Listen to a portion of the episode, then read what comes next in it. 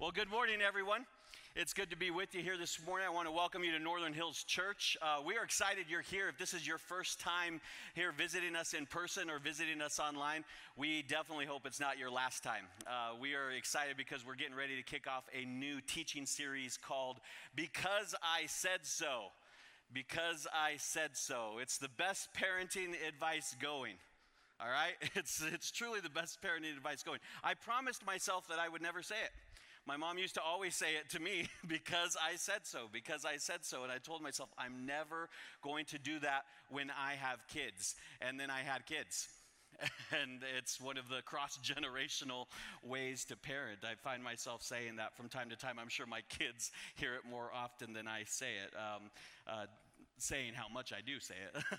Here's the deal we wanted to have a conversation for this entire teaching series. The goal was to have a conversation not only with parents, but with grandparents, with uncles, with aunts, with every kind of individual that is looking to influence or, or feels maybe the weight of the responsibility of raising up a young person, okay?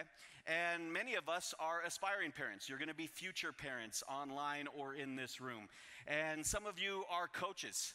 Some of you are a teacher in some form or another. Many of us uh, work with kids maybe in children's ministry or serve on a student ministry. And so the reality is, if we look at each of our lives, chances are everyone in this room has impact on somebody. Everyone online has the impact in some young person's life in some form or another. And that's why we believe this teaching series, we trust the Lord to speak into this teaching series for each of us, no matter where we are in our current stage of life. Now, many of us have heard the saying, the days are, are long and the years are short, right? We've heard that statement. And we know that to be true actually for our lives, I think. In fact, I can think back to my middle school years, and maybe it was junior high when you went, uh, whatever it was called at the time. It was middle school, that's what it was called when I went. I can remember those formative years. In my mind, I thought, you know what, when it comes to raising my own kids, when it comes to having my own children, I have forever to live. I have forever to live. It's going to be a long time before I get there. And so I will, of course, gain wisdom. I'll become wise. I'll be able to discern all the things I need to know once that time comes. That was in middle school. And now I have a middle schooler. Now I have a middle schooler, and the years were short. I'm starting to ask myself questions for that middle schooler. Did I set her up for high school well? Because high school is going to be this whole new thing. She's the top of her class right now, but in her high school years, it's going to be this whole new gambit of situations, of circumstances, maybe of problems. Have I told her everything that she needs to know? Did I prepare her for life? And the answer to all those questions are no, I didn't. I, I, I hit some things, hopefully, but I know there's some things that I forgot, some really essential, really important things that maybe I haven't sat down and spent time with when it comes to Elodie's future in those high school years. And it's because it's understandable for all of us. Life gets busy. Parenting life is busy, and parenting will just do that to each of us. Now, some of us here are first time fathers, or we're first time mothers. Maybe online that fits your story. And I'll never ever forget the panic and panic's probably the most appropriate word that I can come up with. I'll never forget the panic that Jenny and I felt as we were leaving the hospital, as that nurse at the hospital decided to send Jenny and I home. And I was thinking to myself, what are you doing? Like, what are you doing sending us home with this little person? Because that's what I was thinking. I'm not sure what you were thinking, nurse, why you thought that was a good idea. But I know Jenny and I were like, we were thinking through the whole process. Surely one of you are coming home with us right? You're going to stay with us and live with us for the next many months, and we're going to adjust and get this all figured out, right? And I think it was probably during those years that it was the first time that it dawned on me just because I had a parent doesn't necessarily mean I knew anything about parenting. And maybe more appropriately to say, just because I was a kid and I grew up being a kid doesn't mean I know anything about raising a kid, right? Maybe that's more to the point. Now, it's interesting because I was a youth pastor, and I was, I was fortunate enough, honored enough, uh, just to be a youth pastor for 12 plus years. It was so awesome being able to partner with parents and be able to be part of the equation in raising these young teenagers uh, to build their worldview around following Jesus Christ as we got in conversations, as we did camps and missions trips and uh, spent weekly time together. And I think back to those years, now that I have a teenager, where did that wisdom go? Because now I want to be able to sit down on someone else's couch. So my our youth pastor here, Brandon, in his office every single day, knocking on the door. Hey man, what's going on here? And so many of us will remember, we'll remember sitting in that car, leaving the hospital, seeing all the hospital staff sort of wave goodbye to us with sort of that knowing look on their face too. They just sort of that nod and the sort of that smile when you're crying and you're fearful what's going to happen here, having a panic attack. But they had that knowing look to themselves, and I think they knew what we know now, maybe on the other side of it, for those of us that have been parents for a while, and they knew that we'd figure it out. They knew somehow, some way, God was just going to work and get that figured out in our life. Now, Jenny and I were sponges like many of you are. We were sponges for good parenting advice. Now, whether that came from books or VHSs, yes, there were videos that we would pop in back in the day to watch some of these parenting uh, uh, tools and resources, right? But we would look to have friends surround us, experts, you know, right? Anything we could get our hands on. And then, of course, we had the advantage of connecting with so many great families within the student ministry as well. Now, of course, we saw some bad examples of parenting, but we also saw parents that had healthy relationships with their teenagers, healthy relationships with their kids. And so, we, like many of you that have surrounded yourself with those resources, we wanted to know the game plan. We wanted to know what the map was. How did they get from that car seat somehow to the driver's seat with their young child, now teenager? How did they get there with the relationship just intact? How did they make that happen? What were the things they did? And as we wanted to know that map, we wanted to know how they did it it drove us to the question that we're going to be asking for this entire teaching series because that's what it is for us that have you influence with young people. How do we get from there to there, wherever there to there is, with relationship intact? How do I keep the relationship intact? That's the question we want to keep answering throughout this teaching series, more than digging into Parenting 101 or 10 tips for good parenting, because that's the question we want to answer. Nobody undermines the relationship with their young student, with their adult child. Nobody undermines that relationship on purpose. But we see a lot of those relationships being undermined, right? But nobody's looking to do that with their teenager or with their adult kids on purpose. And so, Jenny and I, it was something over and over and over again. When we saw parents get it right, we just wanted to corner them. for that sage piece of wisdom, for that golden nugget of advice. And generally, when we would corner them, they would offer up something to the effect of, well, we just really love our kids. We just try to love our kids well. Well, that's not helpful. I know we're all trying to love our kids well, but I, I wanted some more handles to that, right? What's going to allow me to keep the relationship intact? And here's the thing we knew better. We knew that they knew better there was something that maybe they weren't articulating, maybe they couldn't verbalize, but they had some habits. They had an approach. It might have been intuitive to, intuitive to them, but oftentimes we knew they were leaning into something that they had gained through their wisdom over the years how to keep the relationship intact. And so today I want to talk about this uncomfortable tension that we deal to launch us off into this because I said so parenting series. I just want to talk about the tension of what the real and the ideal look like in parenting. There's tension there, and it's uncomfortable for us. The real versus the ideal. And we can come up with tons of examples of what the ideal Jesus following Christian parenting should look like. But then we just have reality. And sometimes that reality just plays out on the car ride to church. That's the tension, right? because then we show up at church and it's like, "Hey, brother, how you doing? I'm good, brother. How are you?" Right? That's sort of how it plays out. That's the tension we live with. What's real versus what's ideal? What's real versus what's ideal? And it's uncomfortable. It's an uncomfortable tension because for many of us, we consider that when it comes to family, when it comes to marriage, even when it comes to our parenting, when it comes to raising just good young people, the ideal is just seemingly out of our reach. It's something that we can't grasp. It's something that's out of sight, and so it's something we put out of our mind.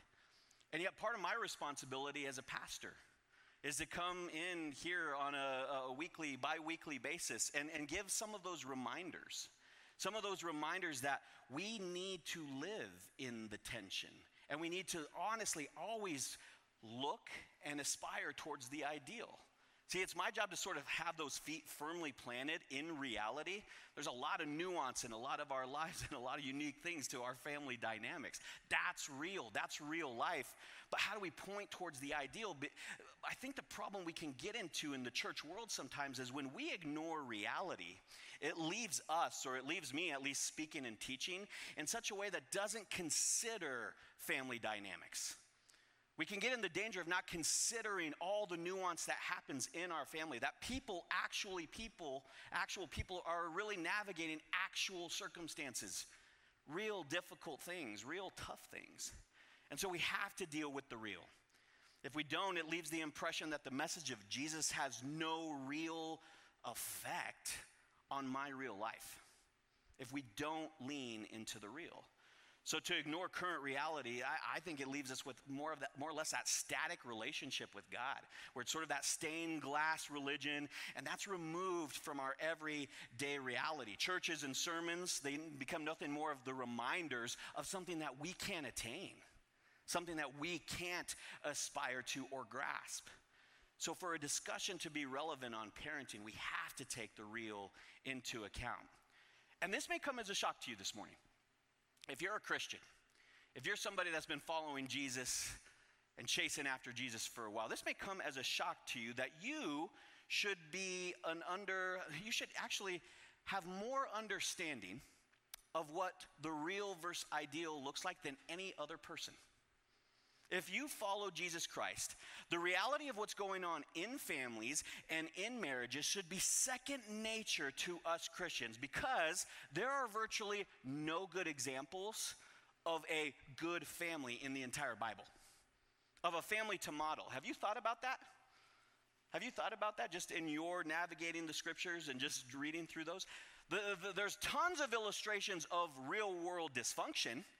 The Bible's our go to source for that. But if we really dig into the scriptures, think about it the first family, and you remember them Adam and Eve, and their first two kids, Cain and Abel. Do you remember that story?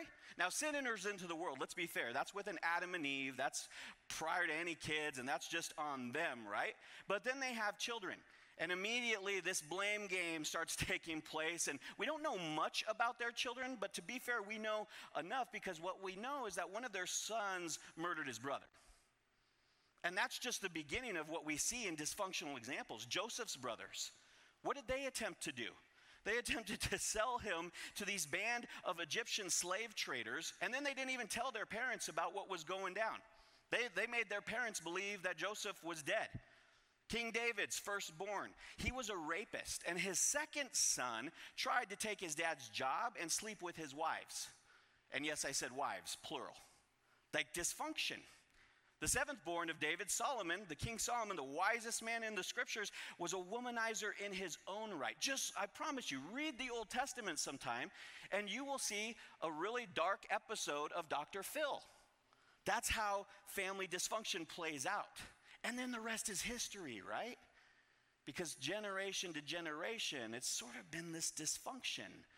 The Old Testament begins the story how families are bad, but the Old Testament story deals with what we know that there's just dysfunction in our world. So the point being is that the church, the people of God, we should grasp this more than anybody. We understand the realities of life. We understand the realities of parenting are difficult, and that's because of the book we look at. That's because of the text we look to guide our life, because the Bible is full of those examples.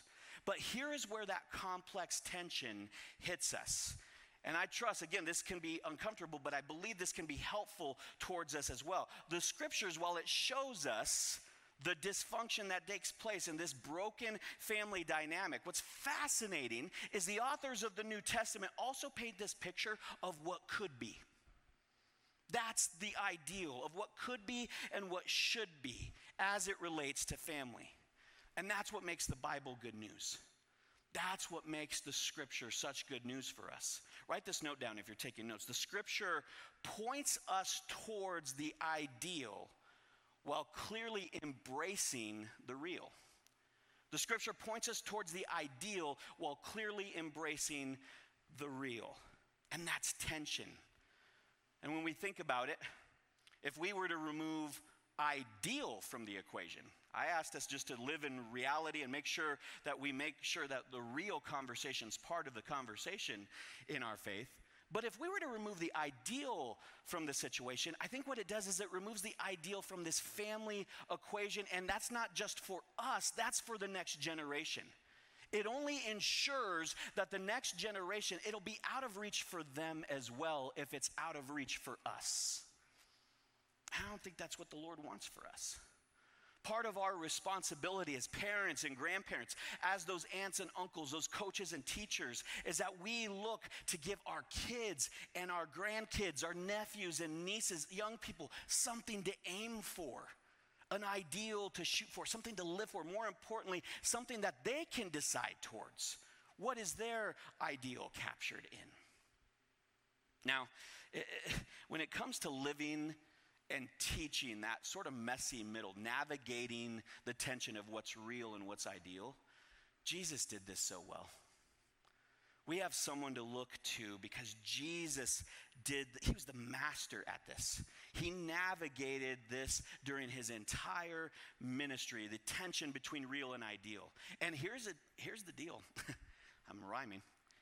He, he clung to that tension, he didn't dismiss it. He didn't abandon it, he didn't push it to the wayside because it was uncomfortable.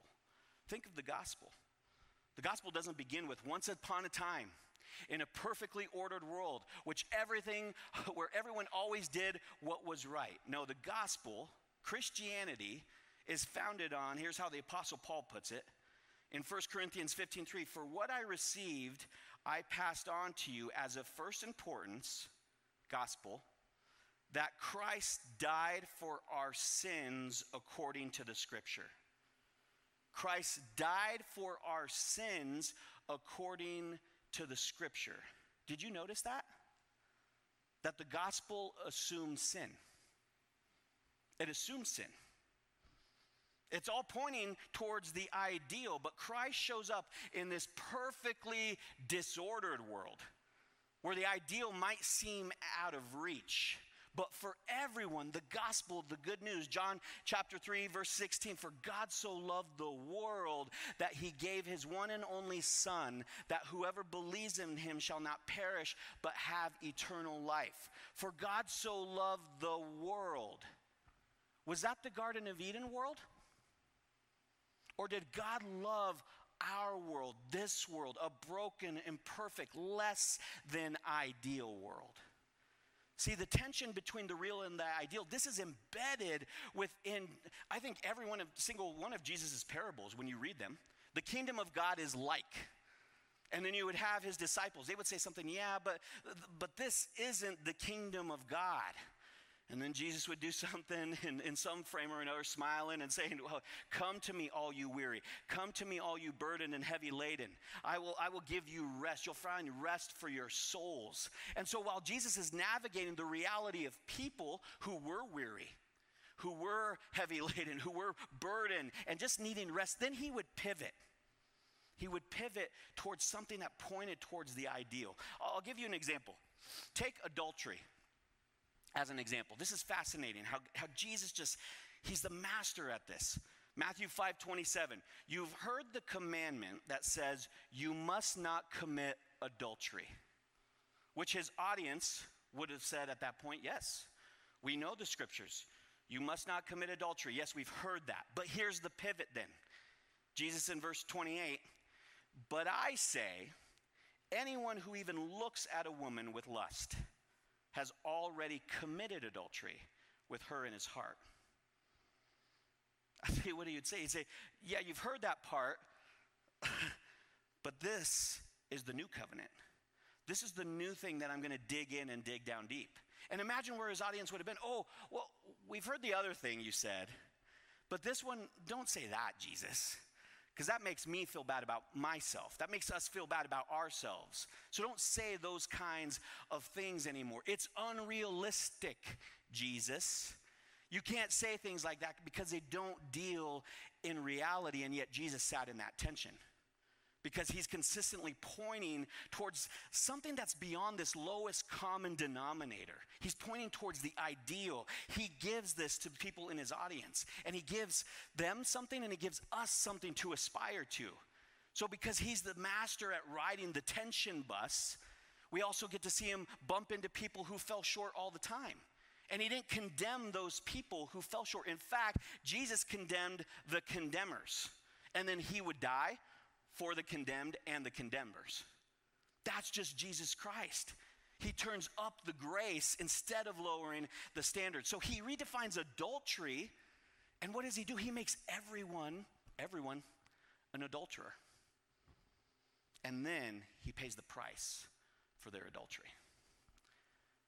This is beautiful how Jesus does it. The scripture and the life of Christ consistently point us towards the ideal it's all while embracing reality, the real life. And here's the fascinating thing when you look at Matthew, Mark, Luke, and John, I love John. I love how John, who knew Jesus so well, one of the favorite things that he says about the Son of God, and keep this in mind, he's looking back at his time with Jesus.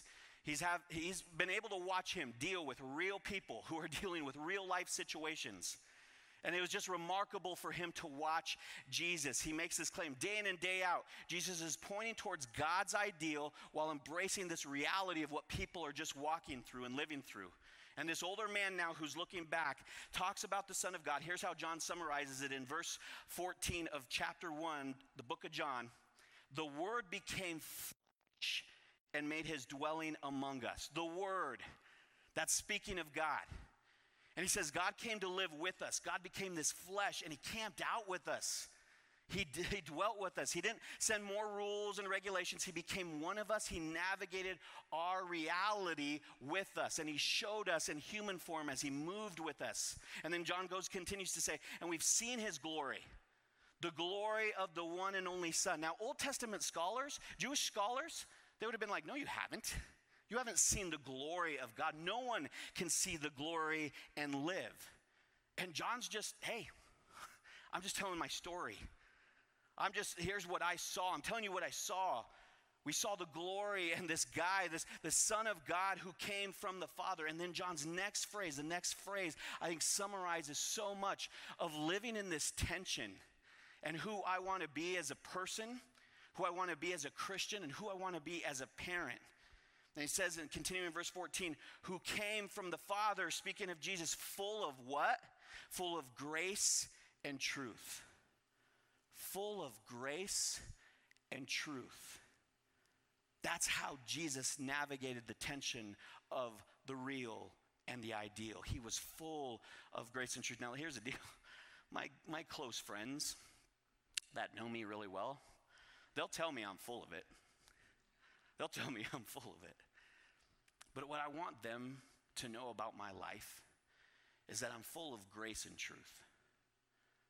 That I'm full of grace and truth. I want that to be known about my life. I want my daughter and my son to know that about their father. And Jesus, he wasn't just this balance of it, he was fully grace. He was fully truth, both double doses of reality. Write this down as it relates to grace and truth. I think this is going to help us as we parent. Grace and truth.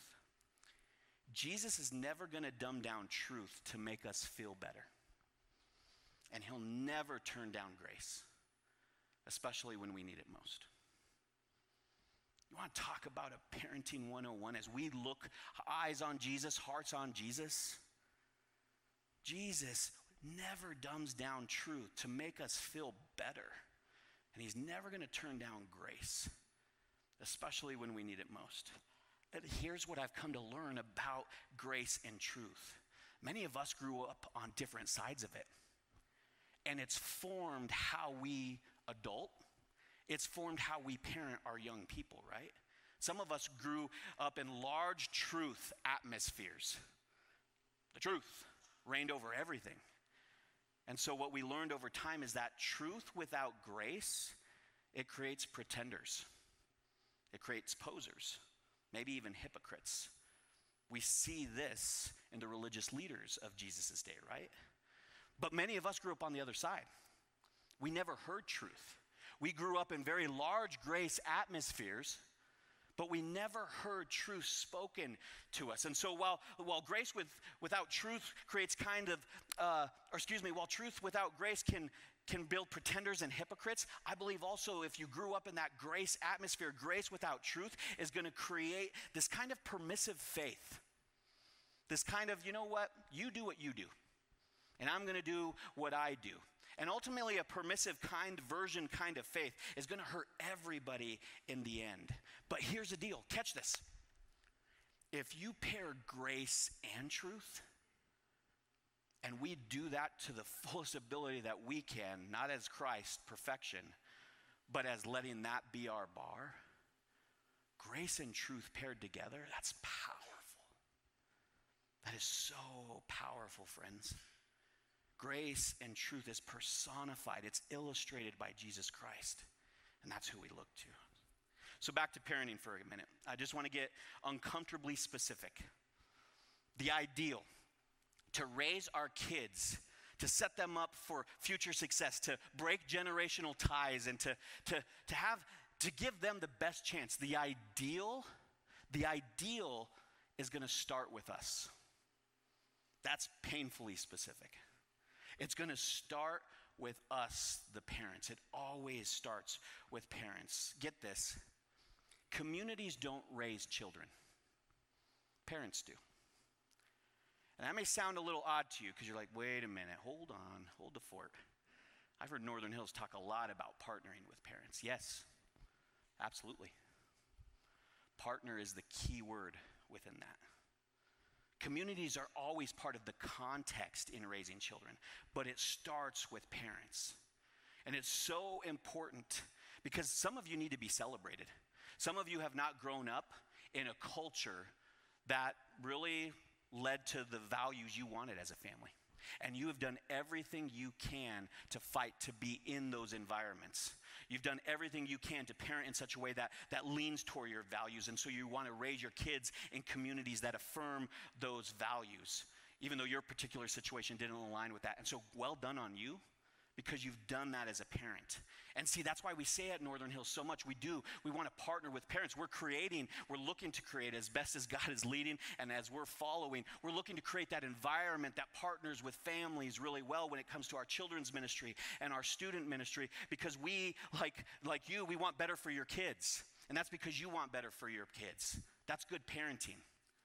And that's what we want to partner with. But let's not skew it Let's be reminded, let's lean into that tension that partnering means partnering, but raising children. It's not going to fall on a building, it's not going to fall on the people of God. God has assigned us to parent our kids. And every once in a while, I think we need to be coaxed back into that ideal. That ideal of, well, what, what, what does God want me to do next? What am I looking to aspire to? And so that's why I think the conversation in dealing with reality and dealing with this ideal thought, I think we'd, we'd miss the mark if we didn't address marriages as well. And perhaps the best parenting tool of all, the best gift that we can give our young people are marriages to look towards, healthy marriages to look towards. And I'm going to be honest, for some of us in the room, some of us watching online, that was the minute you just dropped your pen, stopped taking notes. Because you're like, oh, great. Where's Pastor going to go with this one? See, for some of us, the healthy marriage part of the parenting equation, that feels like bad news for some of us. It's where the enemy's attacked us. We feel like that's discouraging news because it's really out of reach. A healthy marriage feels out of reach. And that can be so discouraging. There's people I've come into contact with and had conversations with it, it tempted me to even skip over this part to not speak to that being the ideal because it'd just be easier to live with marriage out of the conversation of parenting. And for years, I think what we've been experiencing is culture looking to do that. There's certain things in our circles that are looking to divorce parenting from marriage. And honestly, the parenting conversation, of course, it's easier. Of course, it's more politically correct if we just set aside the notion of the nuclear family. It's a word we don't use often um, anymore, is this nuclear family. And the nuclear family is simply a father and a mother and the children all living together under one roof. And here in my heart, I know it'd be easier to isolate that topic when it comes to parenting, never addressing our marriages. But I hope you know my heart. I hope you know that I am not coming down on any one of us. We're, we're all broken people. We all have different stories. There's so much nuance to the family dynamic. But when we isolate healthy marriages and parenting, we steal something valuable from our next generation. When we isolate that, we steal something so valuable from our children and from our grandchildren. So, what we do when we remove that, it's not even to remove the bullseye it's to remove the target altogether. I believe Christ wants so much more for us when it comes to our parenting, that He wants to see that marriages matter. And any attempt to downplay the importance of marriage, it downplays our role within that. And that's just misguided at the end of the day because it robs our children. What do our young people need to see when it looks at our marriages? They need to see that we're striving to chase after Jesus, eyes and hearts fixed on, fixed on Jesus. And if you're divorced, or if you have a blended family, do I still believe in all my heart that you have the power to point your kids, our young people, towards the ideal? Absolutely, I do. In the context that you live in right now, what is God asking each of us as we strive towards the ideal? And I get it our society today and decisions we've made that's put maybe this uncomfortable tension in our lives. And so it feels out of reach for us, but does it have to be out of reach for our kids? I think we want better. And if we look to the master at this, I think he'll meet us because grace and truth, Jesus will never dumb down truth to make us feel better, but he'll never turn down grace, especially when we need it most. That's how we navigate what's real. And that's how we still point to the ideal, to instill this dream in their hearts and their minds of the next generation, to, to steal that dream for our kids. That would be about us and that would be about us trying to remove the uh, tension or maybe even to resolve the tension, and that's to lose something as well. Look, it was going to be tempting for this entire series just to give two examples, five examples, whatever, of parenting 101. That's safer and easier, but it would be irresponsible for us to not dig in because our future of our young people matters so much. It would lose this idea to cast this compelling vision for them and what they could be, what they should be, regardless of where our lives have taken us. And so let's just link arms. And when it comes to family, let's not look to resolve the tension. Let's sit in it. Let's just sit in it, maybe be a little uncomfortable, eyes and hearts fixed on Jesus because he made his dwelling among us despite where we were with all the grace and all the truth we need to cling to. Would you pray with me? Father, yeah, we just, Lord, we open up our hearts this morning to just sit in that tension. Where there's a lot of ideals that seem so far out of reach. But God, we know that you did not remove yourself from reality just to point towards that. You sat in reality with each of us. You sit in reality with each of us. And then say, I have something better. I have something for your parenting. I have something for your marriage. I have something for your life that's just going to be better. Christ, thank you that your way is always better. And so, Lord, we collectively come together during this series and we ask that you would just work on our hearts, change our minds, and that we would run to you, Jesus. That we would run to you when it comes to running after our young people. Lord, have your way. We pray these things in your great name. Amen. Thanks for checking out this week's message. If you'd like to get involved here at Northern Hills, check out our website at inhills.org or download the Northern Hills app. We hope to see you again soon.